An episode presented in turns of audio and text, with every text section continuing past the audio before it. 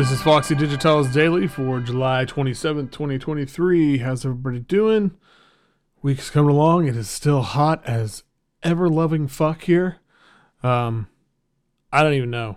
Yeah. That's all I'm going to say about that is it's hot. Let's see. Album of the day is the new one from 43 Odes.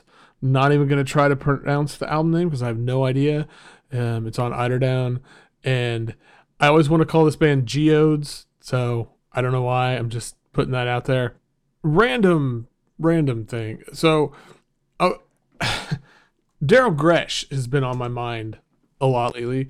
First going to mention, he has two new solo records out, Gardens in Glass and Frozen Waste, both of which are really just they're just really good. I mean, I don't know that Daryl Groetsch has ever made anything that's just not really good, but these are really nice. But anyway, he's been on my mind because I mentioned this on Patreon maybe last week, that suddenly in the last couple months I've become obsessed all of a sudden with like dungeon synth. I don't know why. I've always had like something, but anyway, my real first interest in it started years ago when Daryl started the Endless Fog project and that Plague Isolation album, which is really good. And so, yeah, as I've gotten more into it, and I mean, there's so much and it's overwhelming, but like, I don't know, I'm just in this weird space where all this weird kind of fantasy synth, vaguely medieval, but got to make sure it's not, this is one of those genres that the fucking fascists and Nazis like to try to creep into, so fuck that. Anyway, I don't know why my brain has been really into that lately, but it made me think of Daryl and all the great stuff he's done. And so I've been going back and listening to a number of his albums, and the new ones and older ones, Pulse Emitter stuff, which I dug out a copy of Oppressive Nature, which is on Digitalis like 100 years ago, and is one of the first album covers I ever designed, and I still really like that album cover design.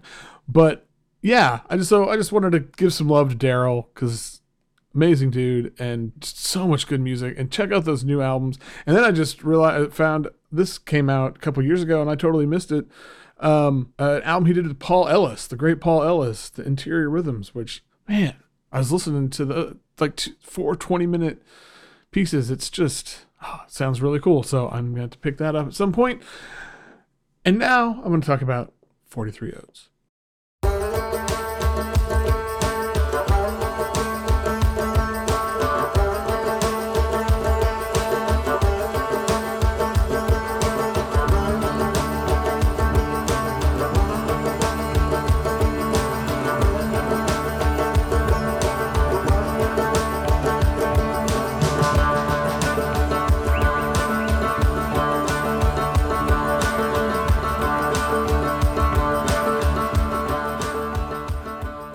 A super group, and it's 3/4 of MRSA. Great band.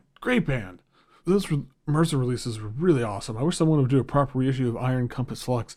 So 43 Odes is Steven R. Smith, Brian Lucas, and Glenn Donaldson, which are all probably pretty familiar names to most people listening, I think, considering all the incredible projects they've been in over the years.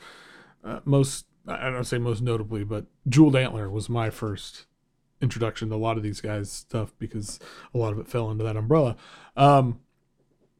This new record, it is such a trip. There are so many elements of things I love from all of them here, but one of the things I really like about this project, and with collaborations, it can be hard, but you get some of those elements that each of these guys does that you know and love, but then there's just like a different gravy here. Like, it sounds something totally different. So it's not just them doing their own things together. It's doing something new with some of those elements. And this album, I don't know if there's like a deep narrative here, but there's definitely a journey, because I feel like it opens this sort of country fried, like raga. It's got this really killer groove. And I don't know if that's a tempura or what. It sounds like that to me, that metallic resonance that those instruments are known for, that I love so much, that's there. God, I love that sound. And it's great because there's this this lead on there that's somewhere between, I don't know, it's like there's some kind of like honky tonk thing and an Indian jam or something. It straddles this line in a way that seems impossible. And then, you know, it's like, there's something that it feels very like hazy or smoky. It's like the smoke, it keeps swirling and we move down the street and the cadence kind of slows down and the psychedelia gets turned up. And then there's, you know, you get into these sort of slow burn exorcisms that spill out of the ground. Like there's this real kind of clay and earth organic feeling of this music. It's like full on baked in the sun. But it's still tinged with this sense of like ecstasy and this sort of restrained grandeur. It's fucking great. Oh my God. And I love the drum machine bits too, as you know, as the sort of rhythmic elements. Glenn's been doing a lot of great stuff that uses drum machines as the rhythm source in recent years. So hearing it in this sort of this context, it's like very folk, like very adjacent. I know people don't like the term psych folk, but it gets into some of those spaces for a frame of reference. But hearing, you know, the drum machine with it, and it's just, it's something else. It's something else. It's the, it just sort of expands the sonic mix, which is already sprawling. It's just fantastic. And there's harmonium on here, and there's, then at the end of the record, like there's these kind of softer drones that close it out, and they're sort of like this really lovely kind of coda, and it makes you feel like this whole thing was a dream, because it goes in so many places throughout its 12 tracks, and it like sort of finally comes to this resting place. And there's so many sounds I love here. There's harmonium, bowed banjo, God, you don't know how much I love bowed banjo, Bouzouki, synths, Casio. All it needs is for Steven R. Smith to pull out the hurdy-gurdy, and then we're just done, you know, we're just gone.